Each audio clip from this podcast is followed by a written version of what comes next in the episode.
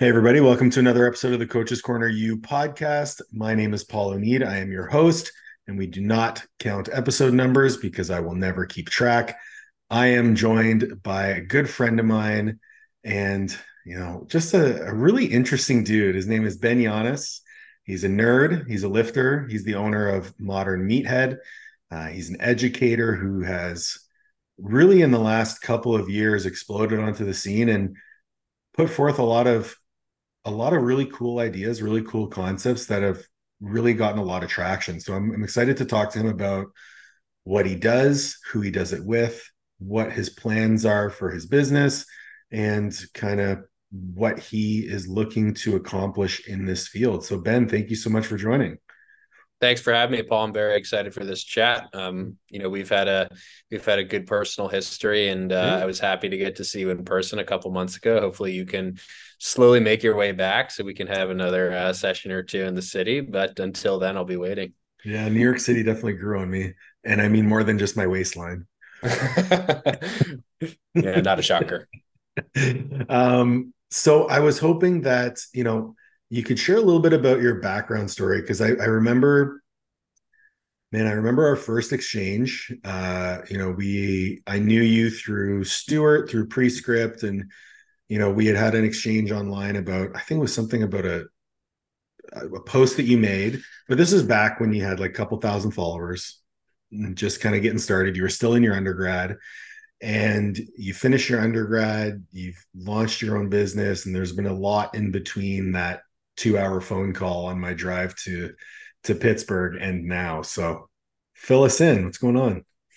yeah i guess the place that we could start is is exactly at that point which was you know i was in undergrad at, at gettysburg uh, and um, i had just i had started making content sort of in the midst of of college um, I, I wasn't super public about it and i was you know, one of those guys who was just helping their friends to lift because I was a failed athlete. And, uh, you know, I think a lot of failed athletes just turn into power lifters or what they, you know, I never competed or anything like that, but I always enjoyed powerlifting. Sure. Um, I, and I specifically enjoyed helping people who were slightly weaker than I was powerlift. You know, I never really asked anyone who was particularly strong to, uh, uh, to be to be my athlete or anything like that. But um, what I started to notice was that I could help the people who, um, you know, were maybe in that weaker than me category and, and, you know, getting them stronger.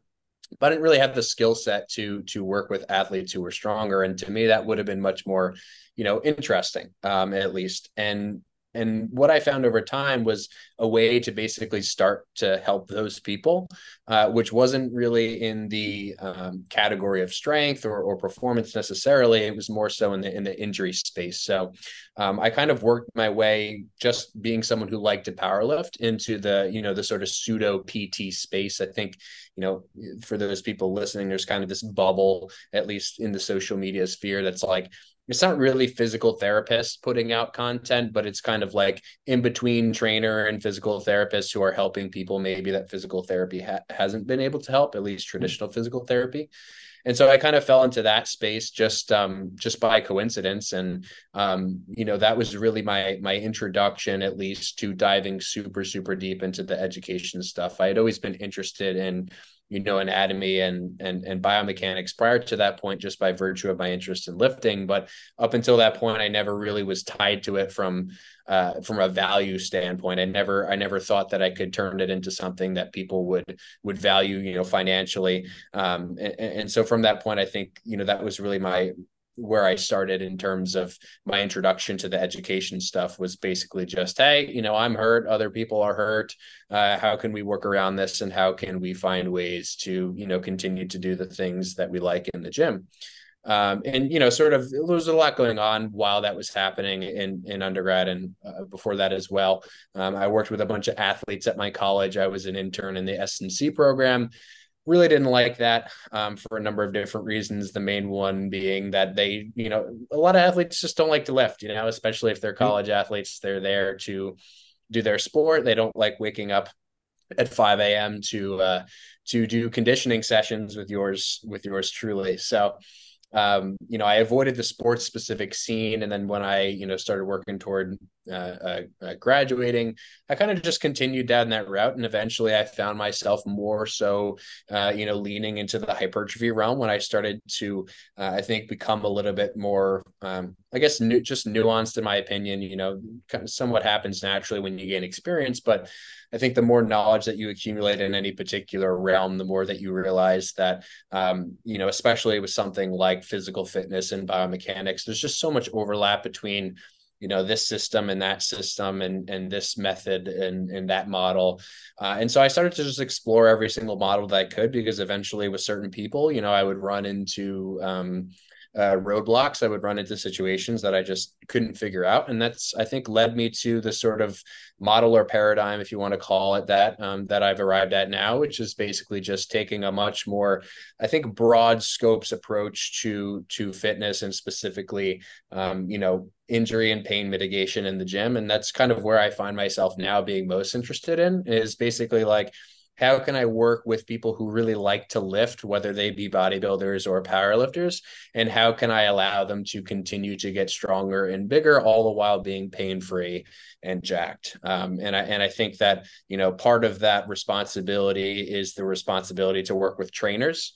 Um, you know, so your impact can I think you know can only be so big if you're working with people one on one, or even if you're just putting out general content. I find that um, you know at least just with the trainers that I've worked with, they've been able to make some, you know, very, very simple changes to their training their clients. And, and so that's kind of where I found myself now is just in this sort of middle ground, floating around, helping whoever can help other people or just helping people directly, um, all as it relates to, to lifting. So that's kind of where I'm currently at in the, in the education specific realm. There's a lot to pull from that. I think the, I think the question I would have first is like, as you were transitioning through this, um, path towards education, what were some people or courses or things that you looked into or participated in that helped to shape that nuanced approach? Because that that to me speaks volumes because I don't think enough people pay close enough attention to having a large toolbox. They find something they like, they create this emotional attachment to this system or this framework of thought and it immediately keeps them in a box and they can't progress out from there regardless of how many fringe cases they run into. Whereas someone like you know i, I think of i'm not going to drop names but there are coaches that i can speak to where i know exactly what they're going to prescribe an athlete. They don't i don't even have to look at the athlete or I have someone who has a very wide breadth of knowledge, has had potentially many coach, many coaches over their years of competing or training, has also taken a number of courses in different areas. Their toolbox is very broad. The the type of lifter that they can work with is very broad, and they just have a tool for every job. How what what gave you this notion that like maybe I shouldn't attach myself to one thing? well, first of all, it took me a long time, uh, but I was happy that I was kind of taught that lesson by virtue of my own failures with people. Um, I would say that, you know, I've taken almost, I've taken, you know, I'm hesitant to say this, but I, I feel like I've taken almost every course imaginable as it relates to, um, you know anything in the realm of like anatomy personal training basic physics um hypertrophy powerlifting like i've i feel like i've learned a lot from almost every every one and every course that i could get my hands on. But where it really started um, for me especially in those early college days when i was really you know delving deep into the pain rehab world was with the postural restoration institute. So pri for those of you who who maybe haven't heard of it is the abbreviation that people commonly use. And um, you know it's a really really helpful model for rehab specific rehab. Um, mm-hmm. you know it's most it's mostly breathing based and i don't want to step too much out of my wheelhouse insofar as you know what the um, what the paradigm really says about you know human movement. But what i would say is that that was a really really um, i think unique introduction uh, to to learning about this stuff. I don't I don't know a lot of people in this, you know, whatever you call this space now that began learning from a model that is that is so obscure to so many people, right? It's like we're breathing into balloons and we're reaching in weird ways and you know, our our conceptualization of the human body is almost unlike any other model that it, that exists and the crazy part was that it that it worked, uh, Yep. or at least it worked for some people some of the time, for some amount of time. Um, and you know, I I ran with that for for quite some time, and I and I felt like I had a lot of success with it with the people that I worked with, even really you know strong people. I know you yourself have um, have delved at least somewhat deeply into that model and, and applied it, and have probably seen success in yourself and others, and maybe you still use it with some people when when the time is appropriate. Um, but that was my introduction and you know where i really found that that ended up being limited was with specifically like very specifically higher level bodybuilders. Um, there were a lot of powerlifters um, especially the uh, the hashtag natty powerlifters that really got a lot out of the you know the drills that came as a product of the, you know, the pri prescription. Um, but i just found that the bigger and stronger the person the less that um, you know those kinds of drills uh, ended up working, or at least uh, you know in in uh, really on any timeline, but especially the the chronic one. It's funny. Um, uh, it's funny you mentioned that. Sorry to interject, but I mean, yeah. so I have I have dove in quite a bit. The coach that I currently have, Danny Lamartina, uses some PRI strategies with me and does them effectively with a lot of very large individuals. But when you look at the breathing drills that we are doing or the types of movements that we're doing while integrating breath, they're completely different or heavily modified from mm. the ones espoused by by PRI simply because we can't get into those positions. And yeah. I'm not like I'm, I'm, a, I'm a big I'm a big dude. Yeah, I'm not I'm not like Ethan or or you know a, a pro level bodybuilder physique, but at 250 pounds, five nine, there are just certain positions I can't get into and then breathe. Mm-hmm. So manipulating those positions, even applying load in certain positions, um, has been actually for me tremendously effective in relieving my pain and improving my quality. But again, with Danny, I know for a fact that she has her PRI framework that she works off of, but she's also an Olympian level physique competitor and an elite level powerlifter. So has the other tools in her toolbox to modify the approach. And yeah. so, sorry to interject. I just thought that was really interesting that you mentioned that because I see the parallel there in a lot of the content you put out for hypertrophy, where there's modifications to movements that you're implementing that maybe the you know hashtag natty lifter may not need because they're not they don't have 58 inch shoulders and can't fit into a lat pull down. yeah, yeah. Um, and what I would also say is I just kind of a disclaimer. I think a lot of people uh, who move into and out of the PRI specific space uh, give it a bad name, and and I myself have probably been guilty of this as well. Um, you know, to say things like, "Oh, you know, the model is stupid," or "the model is wrong," or "the model doesn't work." It's like, first of all, the model was designed for like people in rehab rehab like people right. who you know get dizzy standing up and you know need some sort of visual aid or people who literally can't get out of a chair uh, you know because you know they have xyz contractile deficit and whatnot and you know the the breathing stuff is if if i took anything away from that model as a whole it was just the the really deep understanding of um, you know, the inhalation and the exhalation stuff and how that sort of combines with paired joint actions and different, you know, how that sort of accelerates the process of people learning positions and all that stuff. So, um, you know, from from the PRI stuff, I I dove more deeply because I was particularly frustrated with the the lack of progress in in bigger folks. Is I I looked to people who were bigger and I was like, okay, who's bigger and who's kind of talking about this stuff and that's what led me to prescript uh, initially and that's how i met jordan and you know all the associated mm-hmm. guys mm-hmm. and you know i took one of their courses and i sort of bounced from there to a bunch of different places just to kind of name a few like um, you know i dove deep into the n1 model. I, I went out mm-hmm. to colorado and i and i took a seminar with cass. Um, you know from there i found tom and rts and you know tom was sort of sprinkled along all of this as you know throughout the whole process of discovering more people. And you know those have been some pretty big influences on me and and from all of those different uh, models or paradigms whatever you want to call them i felt like i've come to a really solid position to be able to really parse out uh, not only what is useful and what isn't for me, um, but just I, I, feel like along the way I've gained an ability really to think for myself, and I think that that's something that takes a very long time for people to be able to come to and it's one of those things that's cliched because you hear people say it like oh think for yourself but i think at a certain point you kind of have to be an imposter. You kind of have to be a copycat. You kind of have to regurgitate information before you can truly understand and apply it.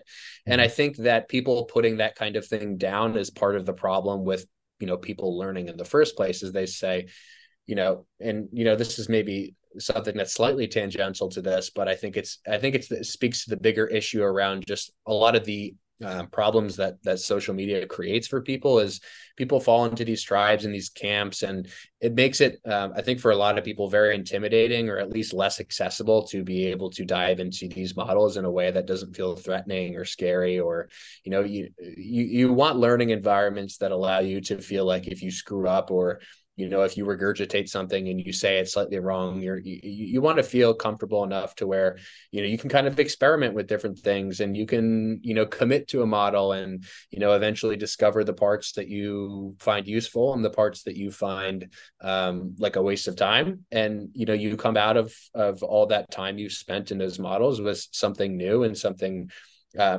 most likely that you hadn't thought about before. And to me it's like whether you call the whether you call that process a success or a failure insofar as you continuing to use the model or not i think is irrelevant. I think it's just you know as you mentioned earlier it's like this this consistent process of of adding tools to your to your toolbox and then finding you know which circumstances and and in what scenarios those tools are are appropriate. And so you know if some point in the future uh, you know my mom for you know when she's 80 can't stand up out of a chair it's like I, I kind of know where to go with that uh, which is a very different situation for me working you know with my with my training partner who's you know my height, six foot, and uh, maybe five eleven, uh, and uh, three hundred pounds. Right. So you know, I, I have no regrets insofar as learning certain things and moving oh, on yeah. from them in a way.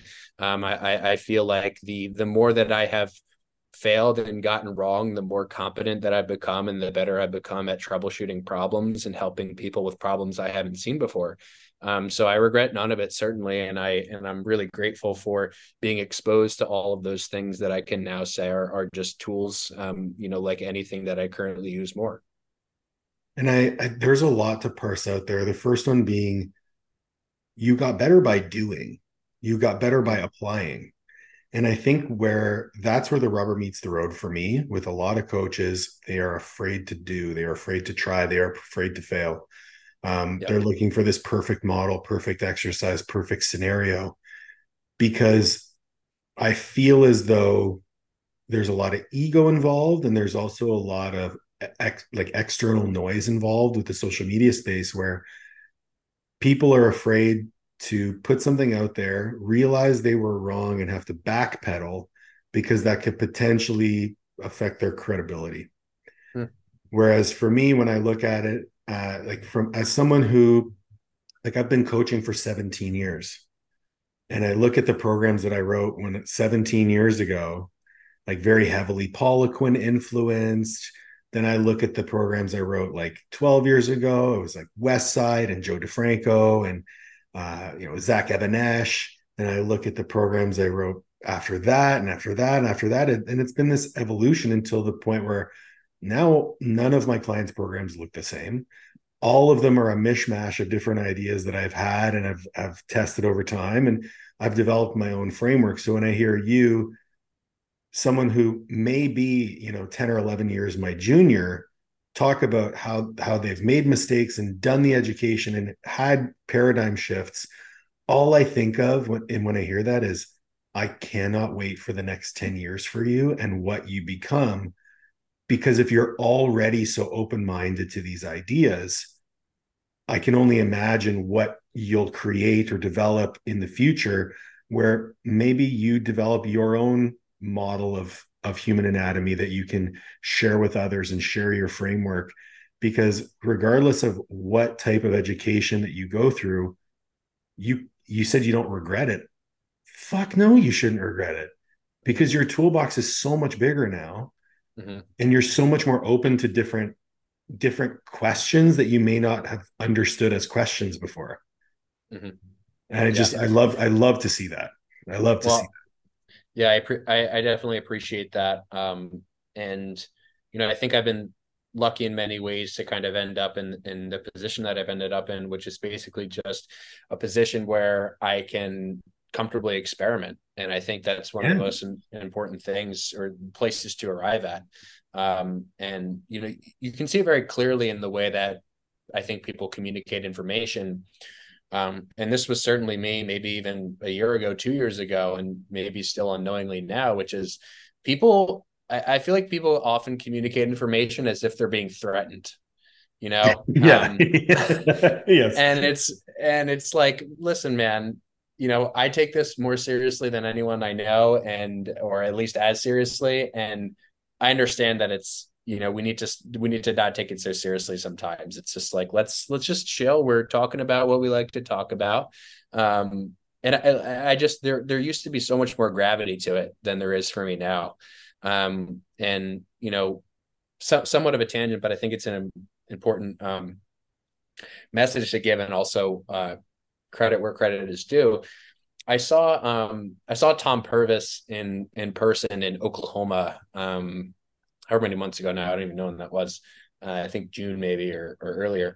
And this was the first time that I met him in person. I had obviously been consuming his material for years at that. And, um, you know, it was just me and five other people, Ethan, my training partner, one of them. And I was expecting, you know, it was this nine day uh, intensive.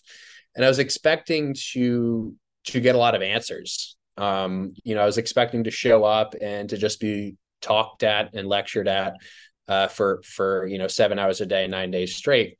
And what I found was there was actually, and I think this is some people find this frustrating about Tom specifically, is he had this very conversational tone and it was a tone that just exuded absolute confidence not in like a, a cocky or um, a, a, a, contrived way but more so a tone that was just like very understanding of of my position and the position of the people around me the other students and just knowing and and and creating an environment where um, again that that ability to be comfortably wrong was like the most important thing. And you know I was expecting a situation where, you know, I'd ask a question and there would be basically an answer that I could just listen to and copy down on a piece of paper and have forever.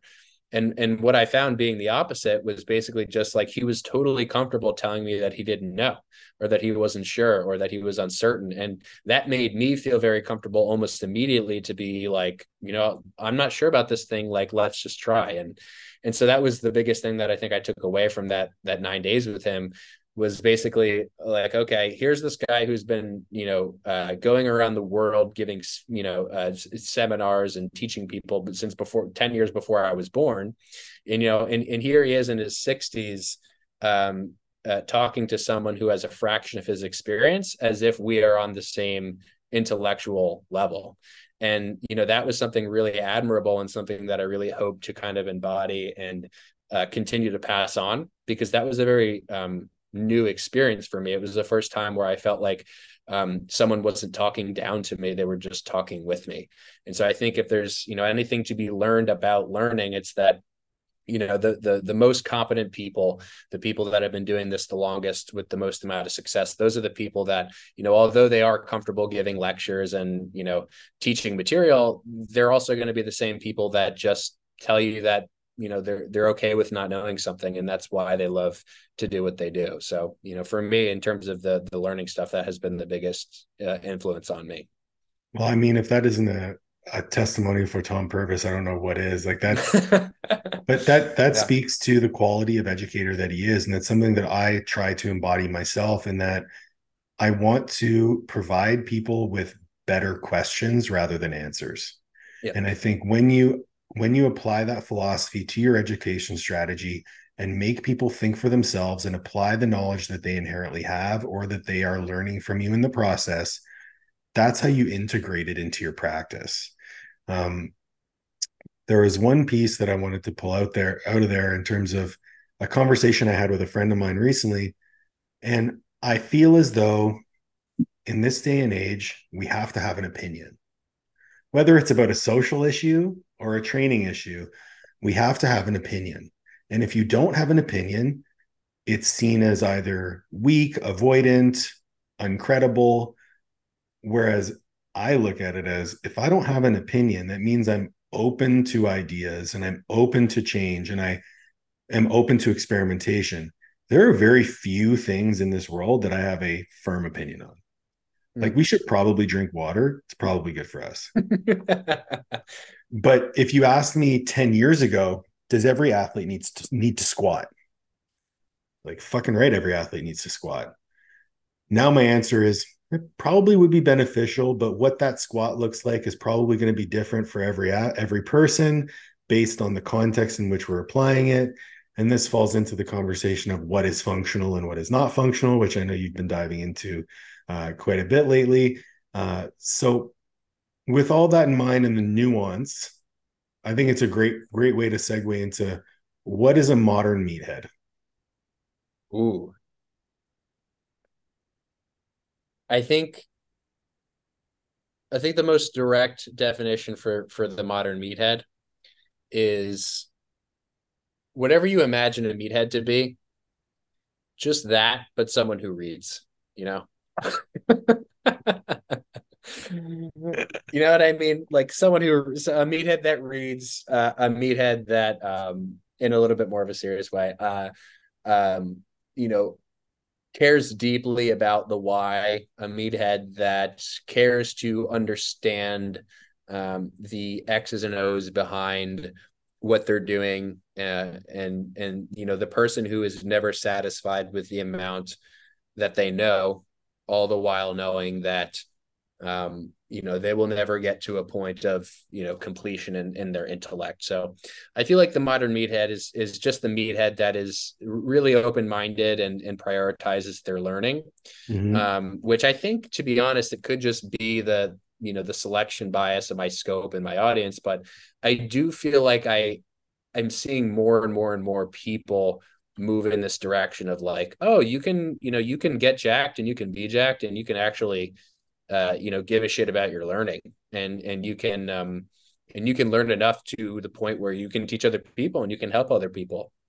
Um so just that you know the knowledgeable meathead uh, that doesn't mean that i think that you know people who are traditional meatheads are are dumb or stupid. Uh, it's it's more so just um, you know a sort of branding way to describe what I'm trying to get people to lean in the direction of more than it is a, a very specific person or archetype. If that makes sense. Oh, it totally makes sense. I love. I when I saw the branding, I was like, "This is this is awesome."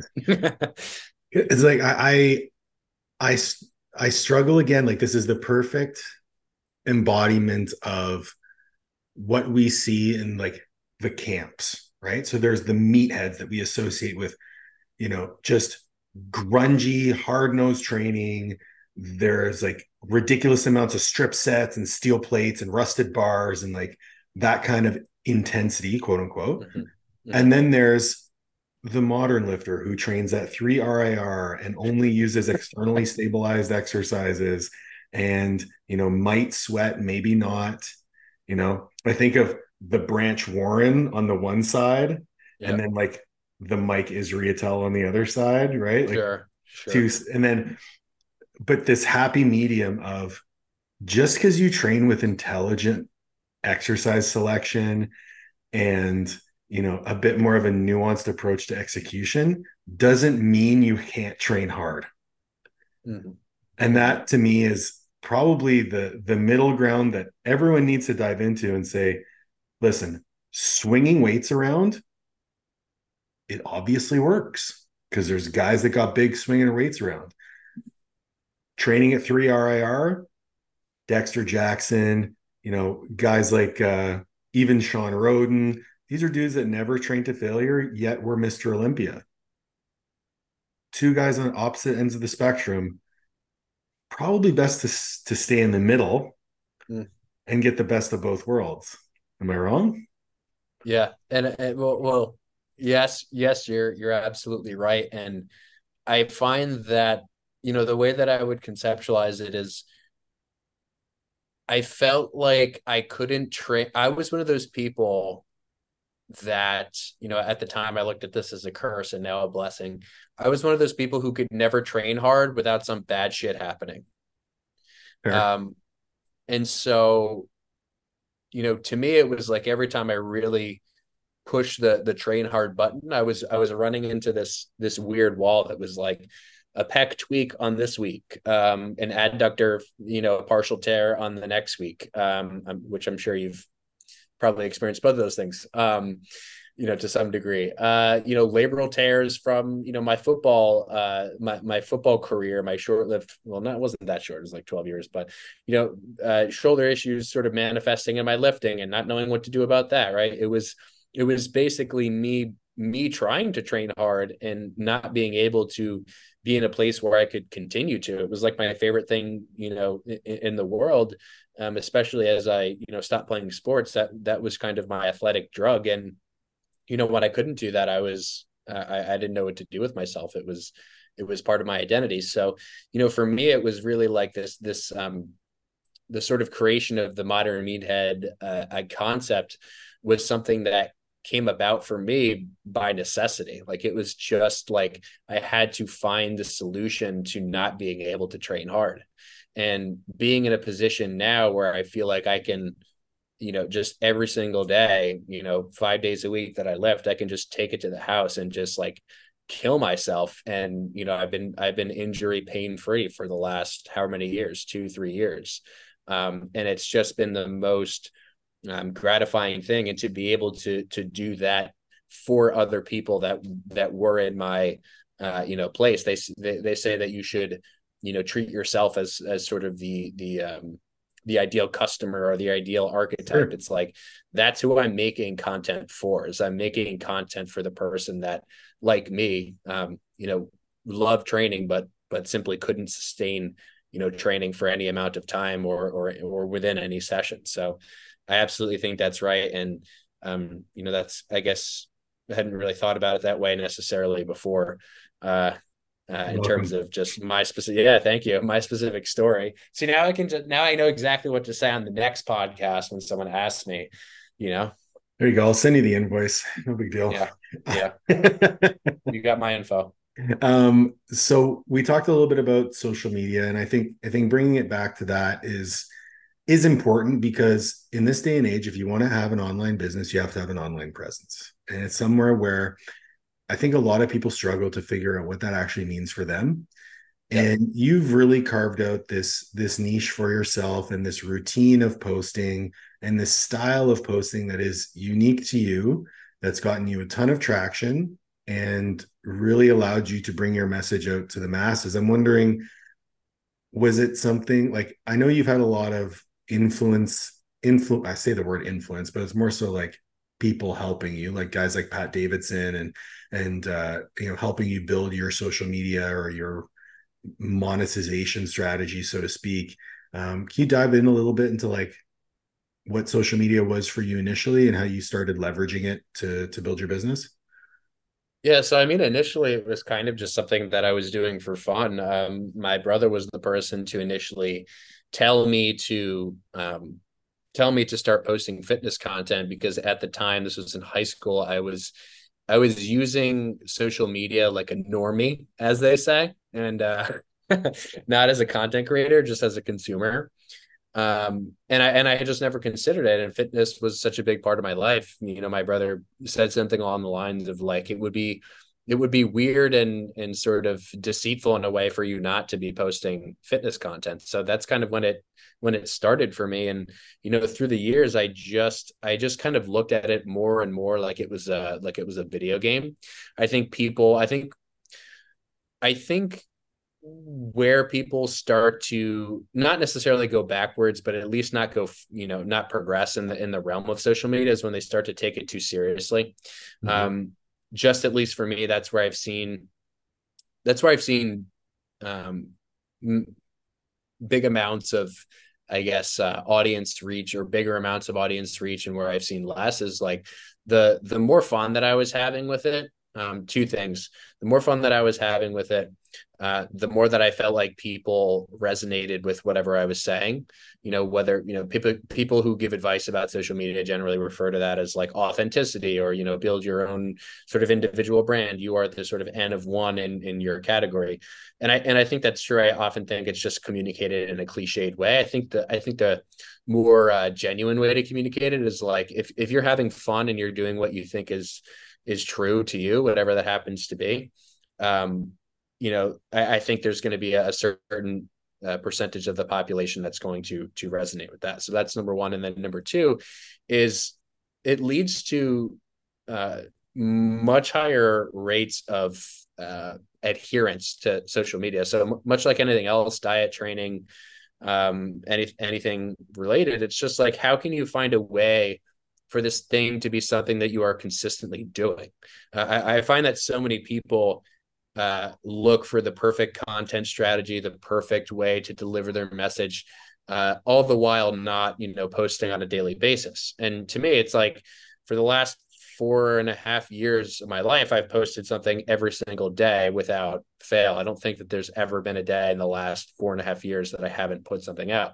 And you know, people look at that as like um, or or re- really that's the that's the kind of thing I think that people don't see, and what they do see is just you know the the bigger growth spikes and you know mm-hmm. that whole idea. I'm sure, um, but just in regard to in regard to kind of the the story and continuing with the story, um, for a while, like I said, it was just something that I was doing for fun, and by that I just mean that I wasn't getting paid through uh, that. I didn't have a business at the time, and you know the more and more that uh, you know my account was growing which you know at that point relative to the amount of followers that i had was was pretty big for me. Um, you know the more that i realized that like me- meeting people is it was super important um, whether it be in person or just finding a way to communicate with them and collaborate with them online.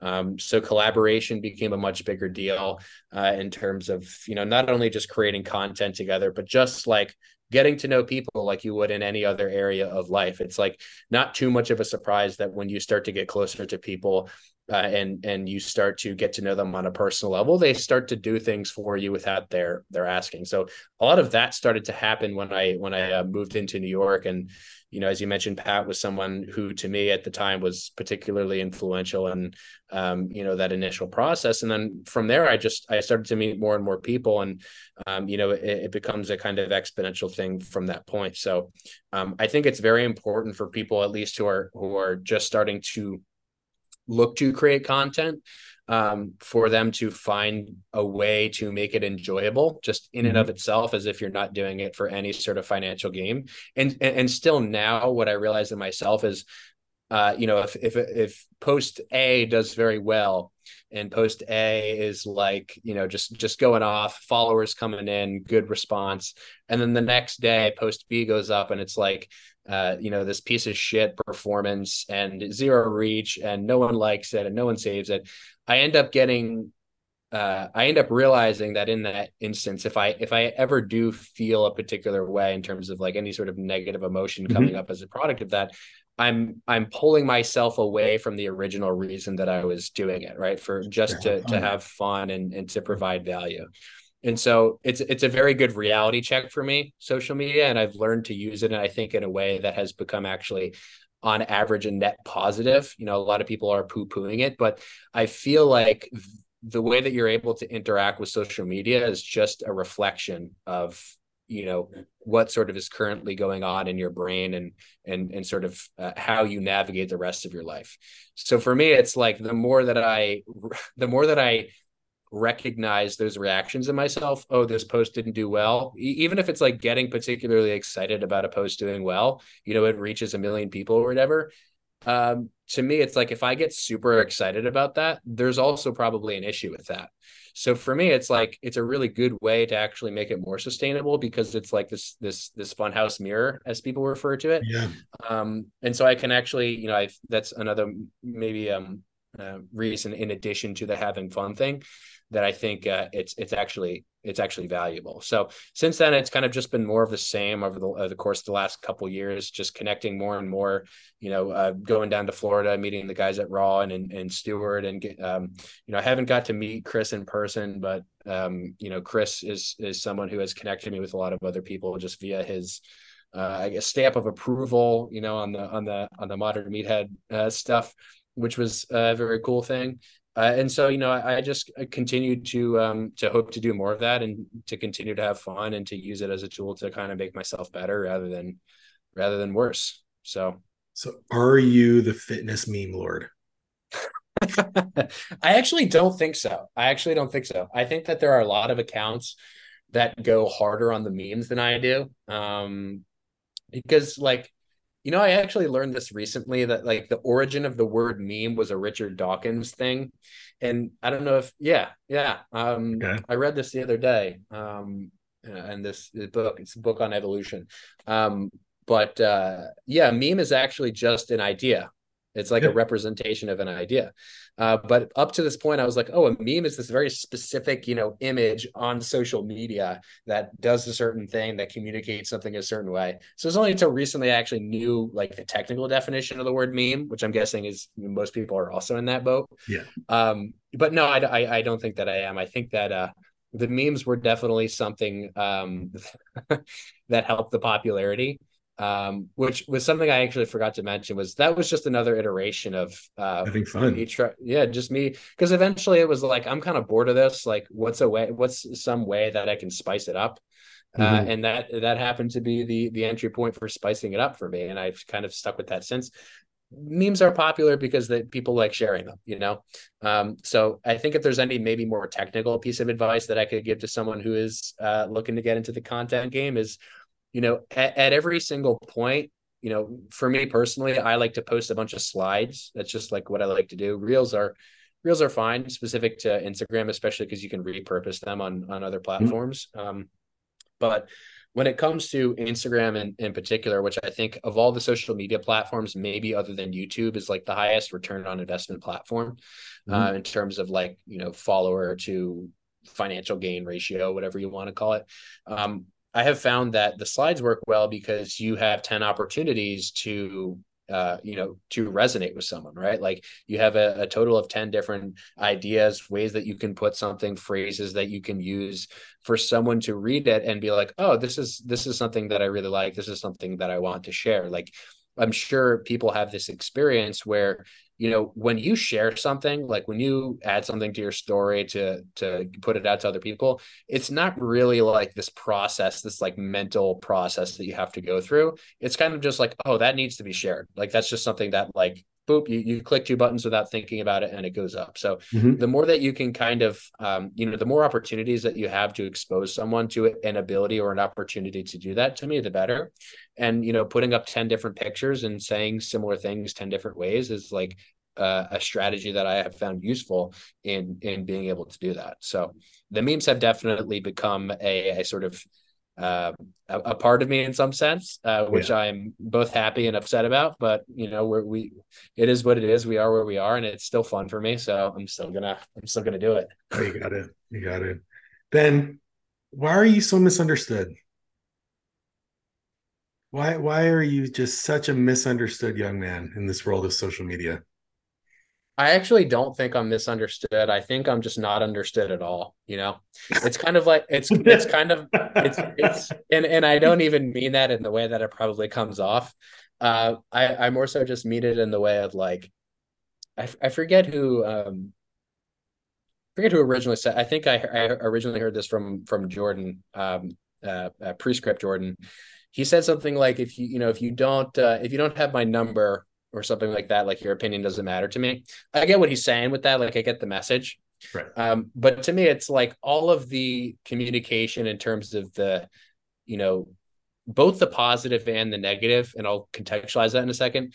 Both the positive and negative information that I get on social media, I try to take now with a grain of salt and understanding that these are these are people, although they are supporting me, they don't actually they don't know me as a person, right? I'm right. I am I am akin to an object, you know, in their house. I'm as valuable to them. I'm probably less valuable to them than their than the phone that they're holding in in some ways, right?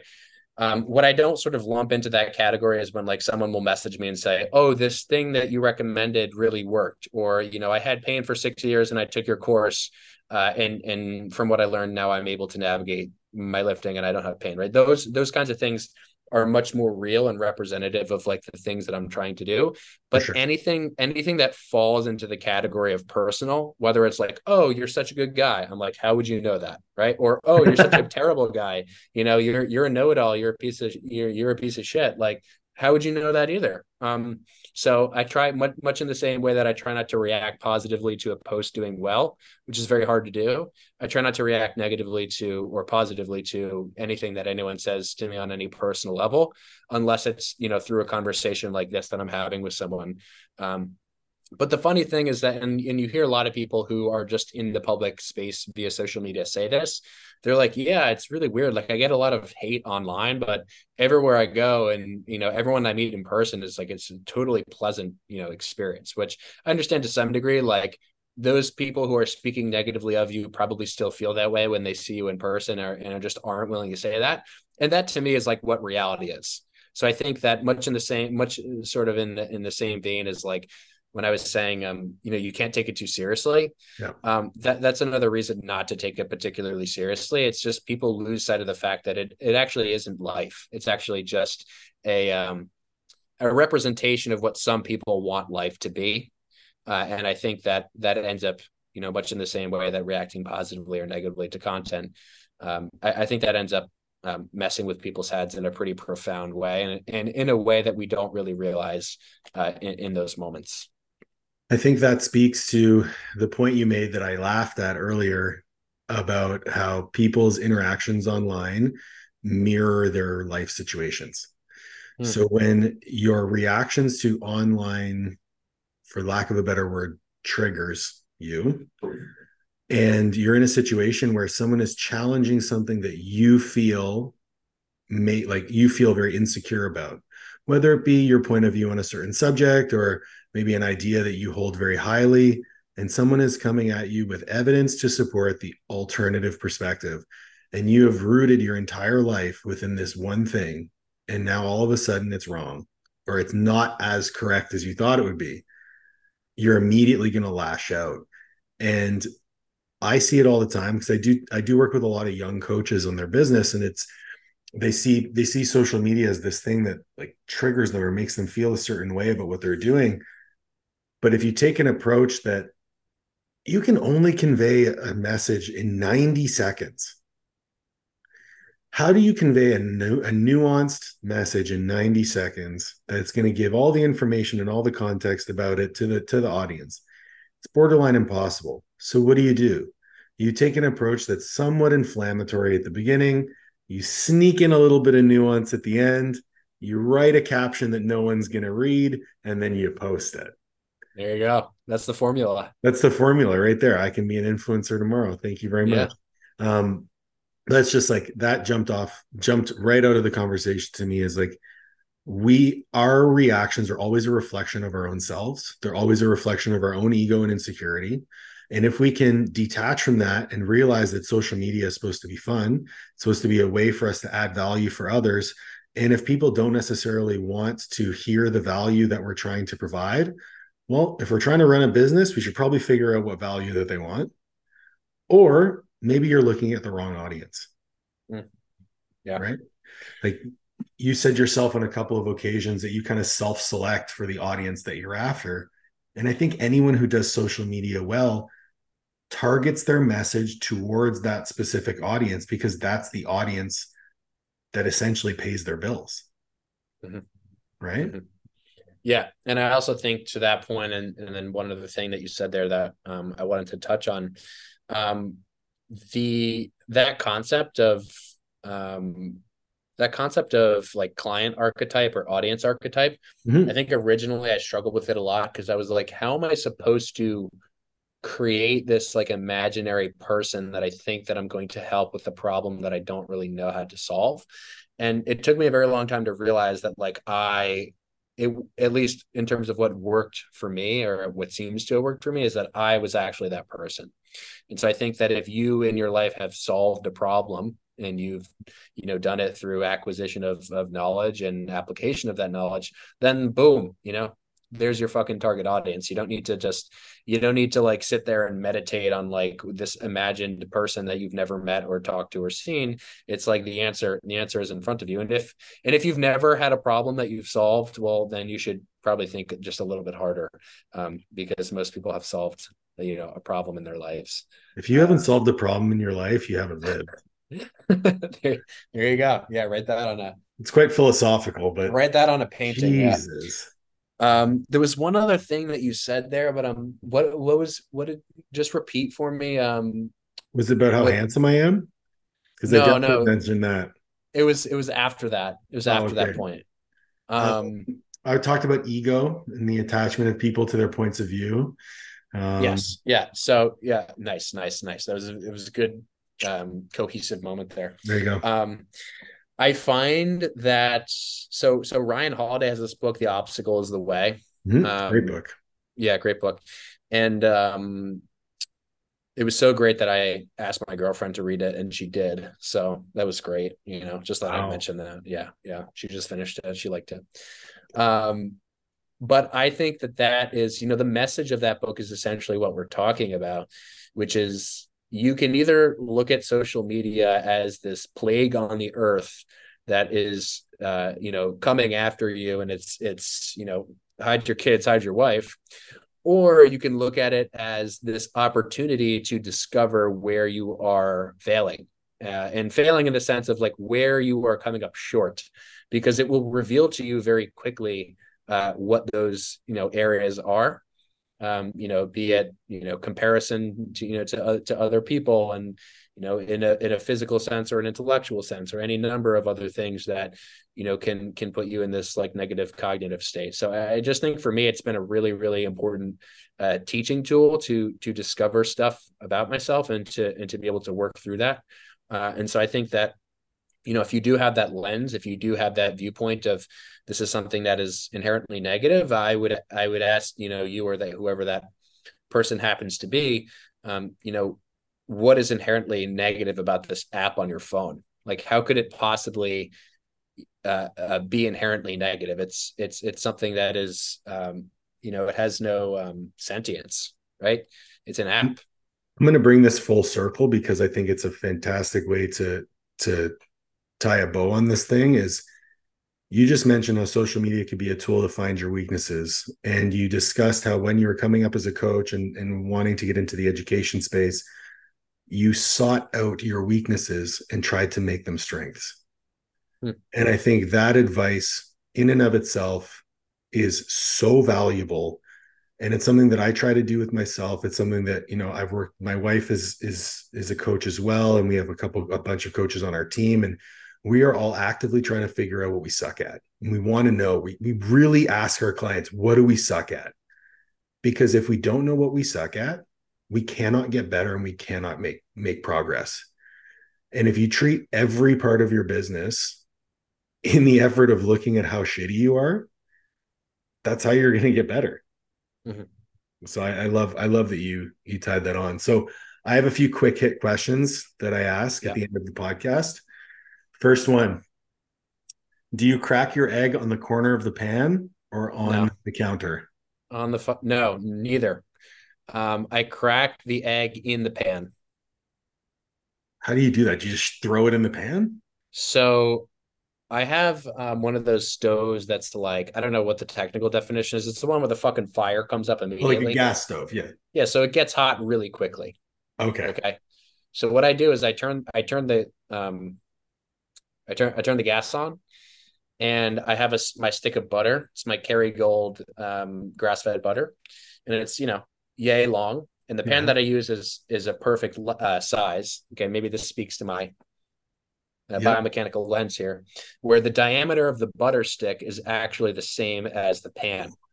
So I put the butter stick inside of the pan and I quickly I quickly do a twist of the butter and it spins around and then I take it out. So it's just a light coat, right? Okay. And it's and at that point the heat isn't so high or the temperature of the pan isn't so high such that the butter starts to like burn up or smoke or anything. It's just like this this nice sort of flat coat. And then before it's actually hot crack crack crack crack. I usually do four eggs when i eat eggs uh, directly in the pan. So not on the counter because that makes a mess. Not on the side of the pan because that also makes a mess but right in the middle when it's not hot but warming up. Such a fucking nerd uh, um, you're welcome. Now you're going to do it. Five dinner guests, dead or alive, you choose. You plus five. Oh. See, it's really the it's really the question is like, what kind of dinner do you want to have? You know. Oh, that's up to you as well. Yeah, no, but that's what I mean. Is that's how I'm interpreting the question. Oh yeah, yeah. Because to be honest, I think like I think the t- the typical answer to this would be like you know you come up with like your five favorite celebrities or like people you admire intellectually, but you have no idea how they're going to clash. You know, so you know if I'm looking for a good dinner in five people, it's going to be uh it's going to be me. Wait, five including me or five others? You plus five. Okay, me, my two brothers, my mom and dad, and my girlfriend. like that's the correct answer. Do you know what I'm saying? You're such a wholesome young man. Well, I'm happy to hear you say that. Guilty as charged. Why do you like restraints so much and do they extend outside of the weight room? Oh my god this is something that I could this is something that I'm currently writing about and I feel like I'm trying to make it an article but it's going to end up being like a book of its own. I feel like BDSM um, in the weight room? Yeah, maybe. Maybe. yeah. That would be a, a catchy title, wouldn't it? It would, would be, be fantastic. A, that would be a polarizing title. I don't think my mom would approve of that. So um no, I would say so. I so I've recently uh, made a, a slight transition to instead of like restraints, actually calling it you know, calling the concept of of of anchoring, you know, so much in the same way that a boat lays down uh, an anchor. Um, you know, uh, mm-hmm. these implements that we touch and move up against in the gym are essentially, uh, you know, perform that same function. Mm-hmm. Um, and I think that this is maybe especially recently as you as you mentioned earlier the whole functional movement like this is the topic that i'm currently most fascinated by and interested in because it's still such a um such an emotionally driven conversation for people like this concept around like doing a free moving you know squat and like doing a hack squat. It's like people people are are totally incapable of looking at these things just from the perspective of like okay what are the forces what are the forces that I'm encountering in this particular exercise in this particular implement? And, and, like what are the one of the trade-offs in terms of what are the things that it's providing me and what are the things that it's taking away right? Like there are so many instances in which both of those things have application but for a vast majority of people um, I, I, think that a much better place to start and maybe potentially be forever is in a place where we are uh, thinking about using appropriate restraints and anchors, uh, if you will, to the spaces around us. Um, and so this is definitely something that I'm, you know, uh, parsing out insofar as like how I want to approach the conversation because I think, you know, just talking about how stupid the functional movement is only gets me so far in terms of communicating the information. Uh, but I think the the very short summary and, and sort of um, synopsis of this is basically just you know if we can if we are able to take a very objective uh, you know physics based lens uh, to exercise and we're able to look at exercise uh, just as anatomy and its interaction with force um, then all of these uh, sort of all, all, these sorts of dogmatic um, lines of thinking just just sort of disappear and all of a sudden there are just options that are more or less correct depending on context. You're asking people to open their minds and that's a very challenging ask I can't. Yeah, I can't. I, I feel like in the last um, year, especially, the thing that I've learned most, especially from social media, is that if an individual's brain is not in a, is not in a position to receive the football catch, they're not going to be in a position uh, to be able to even hear that information. Right? They're just like they're just these sounds coming at people who are who had these like blockades of of uh, of ideologies just sort of fending off um, you know their ability to to catch anything um, uh, intellectually. So um, yeah so in terms of the life point though about yeah. the restraints is like i think creating restraints and anchorage you know in your life is also extremely important. I think people look at that uh, I, I think people look at that yeah say this is like it's funny because I have a few people in my life who are who love like philosophical conversation, and it always I'm always just thinking about this stuff constantly, and um, you know, to the people that don't really uh, like understand it, it sounds kind of goofy and like I'm making fun of their point, mm-hmm. but it's totally serious in insofar as like its application. Um, and in this particular context, just like setting setting boundaries and, and setting limitations on things is, I think, a, a, a huge um, a yes. huge piece to the puzzle of being able to move in a direction, right? Because if you don't define the boundaries of where you don't want to go, um, then it becomes infinitely more difficult to ever understand or even or even know maybe where you are trying to go. So, man, you took my dirty joke into a philosophical conversation, but I can totally, I can totally get behind it. I mean, I have a lighthouse tattooed on my arm for that exact reason. It's, I, I you have to be,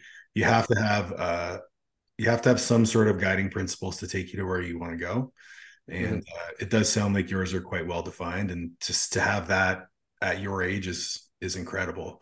Um last question.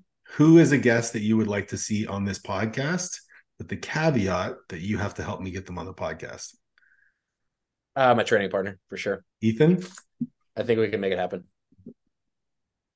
Yeah i gotta, so it's, I gotta learn really more about him yeah, it's really complicated, but uh, what I could do is I could send him a text and he'd be like, "Yeah."